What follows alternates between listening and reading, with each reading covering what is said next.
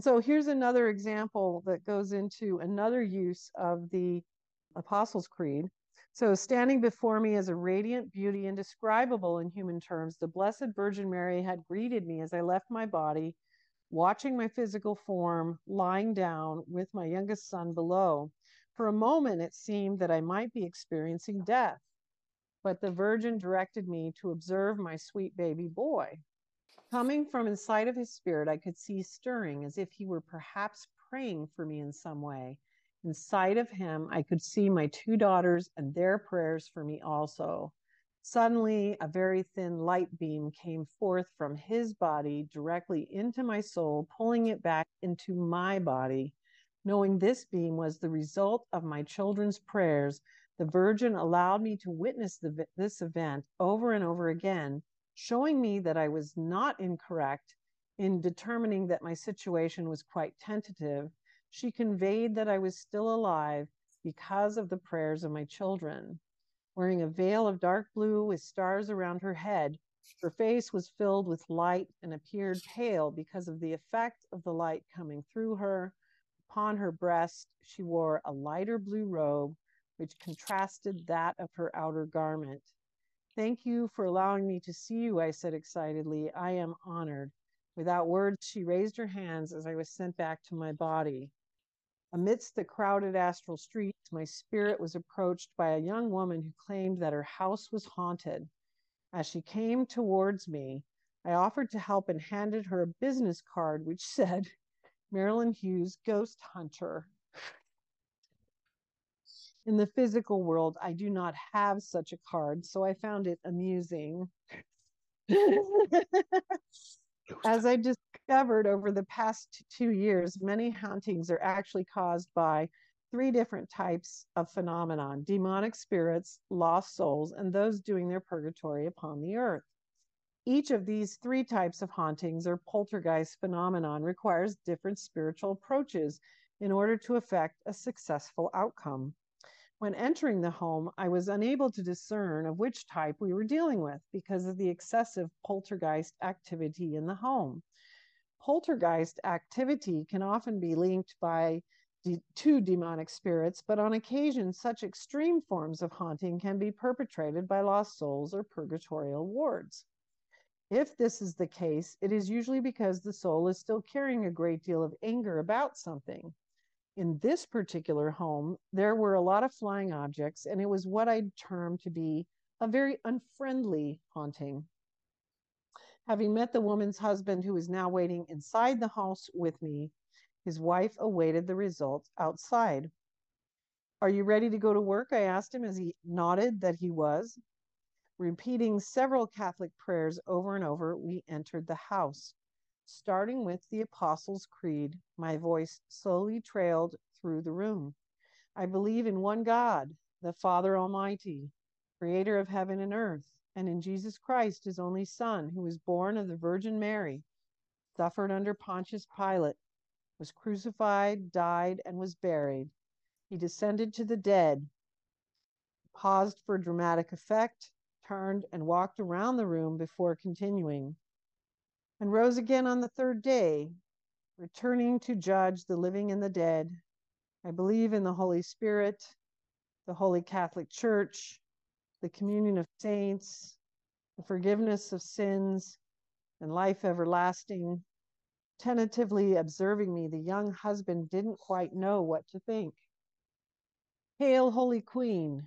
I began to recite the Catholic prayer of the same name. Mother of mercy, our life, our sweetness, and our hope. To thee do we cry, poor banished children of Eve. To thee do we send up our sighs, mourning and weeping in this valley of tears. Turn then, most gracious advocate, thine eyes of mercy towards us, and then after this our exile, show unto us the blessed fruit of thy womb, Jesus. O clement, O loving, O sweet Virgin Mary, pray for us, O Holy Mother of God, that we may be worthy of the promises of Christ. At this time, I began a sermon about Jesus Christ, pounding on a table to give emphasis to my words. I spoke of his majesty and the fact that our salvation comes from him. My spirit cannot remember the details of this fairly long endeavor. However, but as I finished my sermon, my spirit quickly returned to prayer. Hail Mary, I shouted, beginning the prayer of the same name, full of grace, the Lord is with thee. Blessed art thou amongst women, and blessed is the fruit of thy womb, Jesus. Holy Mary, Mother of God, pray for us sinners now and at the hour of our death. Amen. At this moment, two spirits materialized clearly in front of me, completely de energized in their violent activity. Lying on the floor, I approached and sat down with them. Sitting upright, a middle aged woman had appeared whose garments were changing from their former color, which I could not discern, to a very light beige. A young Oriental woman was lying beside her, and her garments had changed from their former color to a gown of whitest white. Immediately, a young baby boy appeared at her side, and she directed me to pick him up and cuddle him. Although he appeared immediately upon their materialization, he had not been a part of the haunting of this home. An angel was waiting at his side, a luminous, clear, whitish being with large wings. Clearly, the baby was already in heaven, but was taken to his mother's side at the moment of her redemption. Conveying to me that this was her child, the young Oriental woman expressed deep anger and regret at the young husband who lived in this home, who was apparently a former boyfriend. His guilty look made clear his sin against her, but he honestly hadn't known that she was pregnant or that she and the baby had died. During her purgatory on earth, she had joined together with this older woman who had chosen to assist her in engaging in poltergeist activity. Directed towards the one whom she held accountable for her wasted and lost life, she knew she'd sacrificed her potential on the altar of vice of the vice of lust. The many prayers I'd offered for them had begun to purify their souls, which had manifested in new garments of white and beige, respectively. Inherently, I understood that they were both now prepared to enter into heaven, although the older woman apparently still had some purification to undergo. Despite this need, she was to be released from her purgatory upon the earth and taken to a higher purgation site very near to the entrance of heaven, where she would go shortly. The young girl, however, was ready to join her tiny baby in heaven. Calling the young man over, the two souls had a moment of atonement with one another. Forgiveness seemed to be given, and all awaited what was to happen next. Directing them to kneel with me on the floor, I said, Now it's time for us to pray you into heaven. Bowing their heads, we commenced our prayer.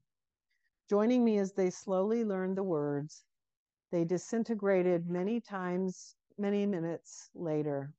Above them, I saw the angels in whose hands they had been given, and I bid them a wondrous journey to the ultimate place of bliss, our heavenly homeland. And there you can see the two, two prayers, the Hail Mary and the Hail Holy Queen, along with the Apostles' Creed again being of real importance in that combat. Mm-hmm. Another demonstration of the importance of St. Michael's prayer. Let's let me just say St. Michael's prayer for those who don't know it. St. Michael the archangel, defend us in battle. Be our protection against the wickedness and snares of the devil. May God rebuke him, we humbly pray. And do thou, O Prince of the heavenly host, by the power of God, thrust into hell Satan and all evil spirits who wander through the world for the ruin of souls. Amen. And so, swept before the entry of our home, an amazing sight stood before my soul. About 40 feet high, St. Michael stood as a winged man, wearing the garments of a warrior, but his essence was a dark, smoky substance which I knew to be the energy of the wrath and justice of God. Behind him, St. Joseph appeared twice, as if there were two of them, one on each side of St. Michael, holding the infant Jesus. St. Joseph remained silent, but exhibited the power of no words. Perhaps in this there lay a clue. Perhaps my words were not well chosen because there were too many of them. my encounters with others, I had a tendency to get involved in debates over the Lord. I don't do that anymore. Thank God. So exhausting. from the Talmudic anthology from Pesachim, number 323, stanza 5. If silence be good for wise men, how much better it must be for fools. St. Michael moved with the mind of God, and although he seemed to embody God's justice and wrath, there was no wrath. St. Michael crushed demons with no emotional attachment, it was simply his purpose. His power was so great, he could crush a demon with a single sweep of his hand, sometimes with only a thought. But St. Michael exhibited peace in his work and was not angry. He just did his job of crushing darkness and their consorts with no emotional concern. Handing me a report card, I got all A's with one exception. For words, I had merited a B. so mm-hmm. shocking. St. Michael then allowed me to witness one of his prime functions, taking me to an energetic prison. St. Michael showed me that the souls of incarnate mankind who are chaotic and dangerous are held energetically. St. Michael energetically prevents them from causing the total mass destruction they would cause if left to their own will. Allowing me to participate in restraining them, I quickly realized how difficult this was. So violently out of control, it took a great deal of concentration to hold them in place and to restrain their destructive impulse. As I was easily overcome, St. Michael took pity on me and restrained the prisoners with only a thought, demonstrating to me the huge grace the Lord had given this special angel. Saying nothing, St. Michael and St. Joseph disappeared, but left behind them three huge statues that showed protection before the front door. Bowing to the Lord, I thank God and his many angels for his protection. From Taharas Halashon, it says, Man's power of speech is a spiritual force and it has great effect in the higher spheres. Consequently, the damage wrought by improper speech in the higher worlds is severe and awesome, and the greater the damage, the greater is the punishment. From the New American Bible, it says, I tell you on the day of judgment, people will render an account for every careless word they speak. By your words you will be acquitted, and by your words you will be condemned.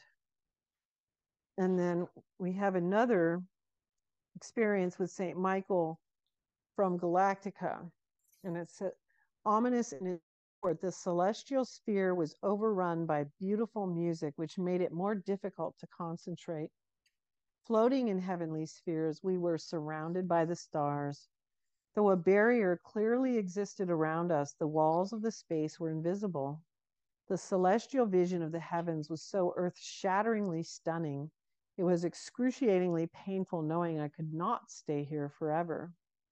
Inside of our heads, an instructor showed us what appeared to be a cyclone of energy, which looked like a small tornado whirling within our brain at great speed pointing into deep space and guiding our eyes back down to the earth below, the instructor now allowed us to watch as incredible laser beams of light appeared, originating from heaven and continuing, continuing all throughout the vast expanse of space to the earth below.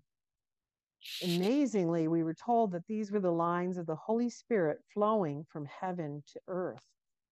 Placed into a sitting and meditative position, we were directed to lean back our upper body in an attempt to have these cyclones within our heads meet with the line of the Holy Spirit. The alignment had to be just perfect for the intended effect to occur, and this was very difficult. But we were told that when that alignment hit synchronicity, we would be swept away immediately. As they said this, they had snapped their fingers to indicate the quickness of the alteration. Trying many times before I could make this link, it didn't come easily, but finally hitting the alignment perfectly, my soul was instantly transported to another location. No bliss can ever hope to attain that which was now my own. Riding on the back of a gigantic being approximately 40 feet tall, I was leaning upon his neck and shoulders, looking directly into his face, which happened to be larger than my spiritual body. Small in comparison to him, I was like a little mouse sitting upon a person's shoulder. Looking into his eyes, I felt a serene wisdom which surpassed everything. Blank and tan, his eyes were the color of his skin while we were traveling the earth, uniquely fashioned to bring focus to the Lord. Falling gently below his ears, his somewhat curly and flowing hair was of a blondish brown color. But as we shot off into space, his features took on a violet and white color, reflecting the colors of the galactic heavens. Before I had a chance to realize what had happened to me, I'd entered into the power of this individual, feeling an incredible thrust of heavenly propulsion. In some ways, it was as though I were riding on the back of a rocket, as St. Michael the Archangel was taking me for a ride. Patrolling the earth looking for loose demons, I noticed that he was going after those which were not specifically attached to souls. Those demons which were already inside of people were left alone for this particular journey, as those who were lucidly looking for prey were immediately annihilated. St. Michael literally snapped these demons up in his two forefingers, pinching their neck and tossing them aside as they fell back to the pit. Along the way, St. Michael found several dogs that were possessed by demons and had become extremely violent. Pinching the neck with one fell sweep of his two fingers, the demons were extricated and annulled. No words exist for the tremendous immensity of the energy pulse which I was honored to behold while riding upon his back. Circling the earth several times, I was in a state of total ecstasy. During our ride, we came upon several people who were misusing eternal power received unlawfully. Souls in positions of worldly power who had used non eternal means to achieve their ends. Snapping his fingers, several of these people simply dropped dead in their tracks. Finally, St. Michael was done patrolling the earth for now, and my ride was Uva. So that's the final page of our outline, right? Mm-hmm. The final thing. Now, so what do you want to say to? I don't know. We've been on this little journey here for a couple hours, and so what do you want to leave people with in regards? Because you were guided to come back after we did spiritual warfare, angels and demons preparation then you came back strong with the combat and you were guided to put this out there. And what are you what are you hoping to leave people with? I want people to realize that the combat is the next phase and that there's no reason to be afraid. Remember that God is the creator, Satan is the creature, the demonic realm is also creatures, they're fallen creatures and that it, it can be extremely terrifying when you're brought into the battle and the warfare. But you have to stand in your faith and what you understand to be true, what you know to be true, which is Jesus Christ is their sovereign and they cannot stand. And therefore you stand in that, you stand with Christ and you will you will prevail. That's where your strength lies. And then what is what is the purpose of spiritual warfare? The purpose of the spiritual warfare it begins with us because we are in the battle of purification of our own souls, which is overcoming the darkness within ourselves and bringing in the light. So we are battling the demons within ourselves for starters. That's where it begins. Mm-hmm. But then we are also dealing with these battles for others but what you're going to find is that there is a period of time, sometimes it goes on five or six years, that most souls will go through if they really go into the purification journey. the demonic side will battle for your soul. It's part of the purification journey, and they're going to come after you hard. If you're really trying to break free from what you've been and where you've been, and you want to go forward and you want to finish the journey in this lifetime, heard it from a lot of people, and you go through it for a good long time, years, and it does end, but it takes a long time. And then once you're done fighting that battle that's for yourself, that you're going to find that you're fighting the demons who are coming after you for your own soul, you're going to fight it for other other people. And you're going to fight it for this realm.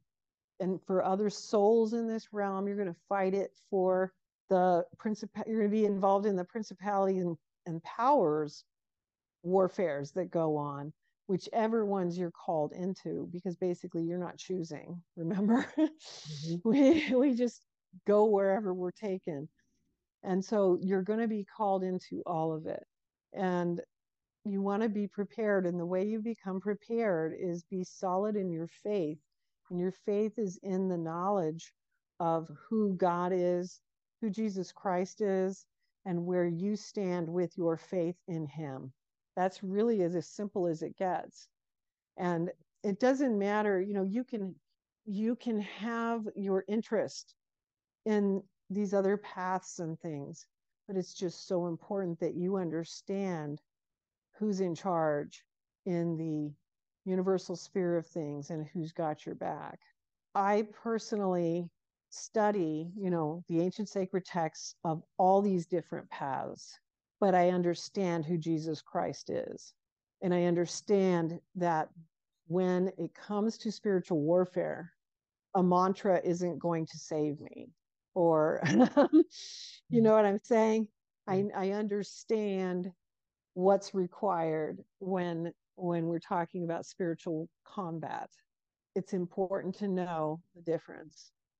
There are different things for different aspects of our spiritual path when it comes to spiritual warfare, you need to understand Jesus Christ is the one you go to, He's the one you return to.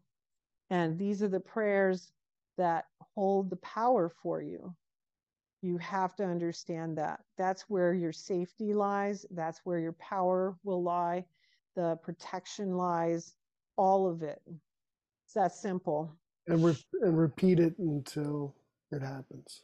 Yeah, you got to repeat, repeat, repeat, repeat. and you got to meet. Yeah, you got to mean it. You got to mean it, and and so this is part of understanding it is just you don't have to fully comprehend all the mystery behind it all. You just need to know it. Sometimes people get don't get caught up in your intellect about all of it. Right. God is a mystery. It's okay that God's a mystery. Mm-hmm. Just start with the knowledge of, okay, so this is it. And um, start there. Mm-hmm. And God knows what's in our heart. So, right. Build your faith from there. Fantastic. Well, it's been amazing talk. Is there anything else you'd like to say to wrap this up for now? And now, by the way, we were going to do two other parts to this talk, but we decided to uh, forego that. And it was uh, another section on angelology and demonology in, uh, in regards to being connected with spiritual warfare. But we're going to pick that up at another time. Yep. yeah. So thanks everybody for tuning in. Why don't you hang on one second though? One sec. Hold on. One sec. Hello. I thought you were going to come back with the Virgin Mary statue. So I wanted to share a couple of quotes here. So this is something from St. Catherine of Siena on why God allows the devil to tempt us. I've appointed the devil to tempt and to trouble my creatures in this life. St. Catherine of Siena reports that our Lord said to her, I've done this not so that my creatures will be overcome, but so that they may overcome, proving their virtue and receiving from me the glory of victory. And no one should fear any battle or temptation of the devil that may come to him, because I've made my creatures strong, and I've given them strength of will, fortified in the blood of my Son. Neither the devil nor any other creature can control this free will because it's yours, given to you by me. By your own choice, then, you can hold it or let go of it as you please. It's a weapon. And if you place it in the hands of the devil, it right away becomes a knife that he'll use to stab and kill you. On the other hand, if you don't place this knife that is your will into the hands of the devil, that is, if you don't consent to his temptations and harassments, you will never be injured by the guilt of sin in any temptation. Instead, you'll actually be strengthened by the temptation as long as you open the eyes of your mind to see my love, to understand why I allowed you to be tempted so you could develop virtue by having it proved. My love permits these temptations, for the devil is weak. He can do nothing by himself unless I allow him. So I let him tempt you because I love you, not because I hate you. I want you to conquer, not to be conquered and to come to a perfect knowledge of yourself and of me. And this is from Thomas Kempis. God our Father, we are exceedingly frail and indisposed to every virtuous and gallant undertaking. Strengthen our weakness, we beseech you, so that we may do valiantly in the spiritual war Help us against our own negligence and cowardice and defend us from the treachery of our own unfaithful hearts. For Jesus Christ's sake, amen. And from St. John Chrysostom, one of the most prolific of the early writers uh, of the early church, the early church fathers. And I really like him. I've read a lot of his stuff. He's really cool. Lord, stretch out your mighty hand and your sublime and holy arm. And in your watchful care, look down upon me, your creature, and send down upon me a peaceful angel, a mighty angel, a guardian of soul and body, who will rebuke and drive away every evil and unclean demon from me. For you alone are Lord Most High Almighty and blessed unto ages of ages. Eternal God, you who have redeemed the race of men from the captivity of the devil, deliver me, your servant, from all the workings of unclean spirits. Command the evil and impure spirits and demons to depart from the soul and body of your servant, and not to remain nor hide in me. Let them be banished from me, the creation of your hands, in your own holy name, and that of your only begotten Son, and of your life creating Spirit, so that after being cleansed from all demonic influence, I may live godly, justly, and righteously, and may be counted worthy to receive the holy mysteries of your only begotten Son and our God, with whom you are blessed and glorified, together with the all holy and good and life creating Spirit, now and ever and unto the ages of ages. Amen. Okay, that's cool. All right. That's cool. That'd be right, cool. Man. I'm gonna go eat some food. I'm hungry. I'm hungry too. Yeah, nice. Good job. you too, you Brian. Way to go, Marilynn. You too, Brian. All right, we'll talk to you later. Okay, bye, Brian. Bye.